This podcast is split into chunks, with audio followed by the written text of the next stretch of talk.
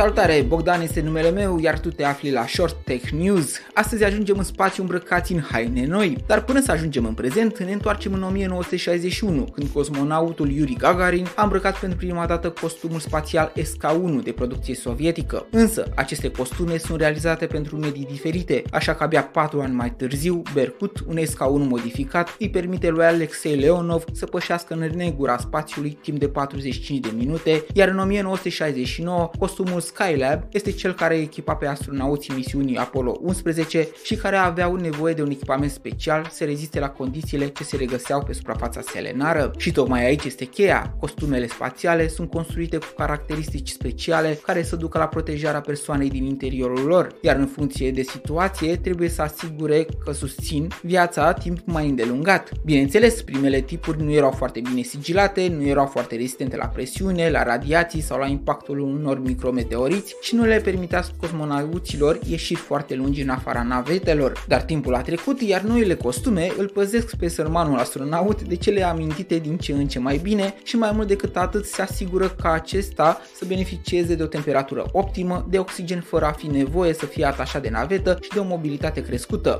James S. Voss și Susan G. Helms sunt cei care dețin recordul la timpul petrecut în spațiu de 8 ore și 56 de minute. Luna aceasta, NASA a prezentat prezentat noul costum spațial care va fi purtat de astronauții înscriși în misiunea Artemis 3, cea prin care Agenția Spațială dorește să ducă din nou un echipaj uman pe suprafața lunii în 2025, la 56 de ani de la ultima misiune de acest fel. De data aceasta, inginerii NASA au supus la concurs, chiar de la începutul primelor misiuni Artemis, mai mulți parteneri comerciali care erau interesați să realizeze pentru ei diferitele costume. Nu, nu a câștigat Gucci sau Armani, ci o firmă specializată în așa ceva, Axiom Space. Ei sunt cei care au fost anunțați în septembrie anul trecut ca și câștigători, iar în luna martie anul acesta au prezentat prototipul spațial. Printre caracteristicile sale se numără mobilitatea crescută pentru a permite ușurință în activitățile de cercetare, siguranța crescută prin straturi special create pentru a proteja de efectele mediului exterior, precum radiațiile, dar și o crescută adaptabilitate în funcție de persoana care îl poartă, cei de la Axiom lăudându-se că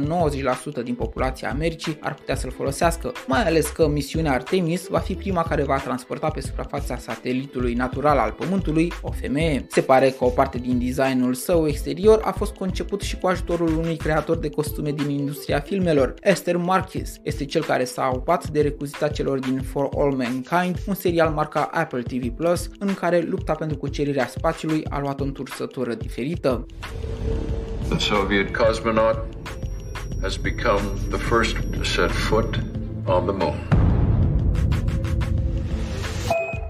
Îți mulțumesc de pașii minusculi făcuți împreună cu mine în acest vast univers FM timp de câteva minute. Dacă ți-a plăcut, poți verifica și celelalte episoade de pe conturile Short Tech News de pe Spotify, Apple Music sau YouTube, unde ești invitatul meu să te abonezi. Până data viitoare să fie explorare! Pe curând!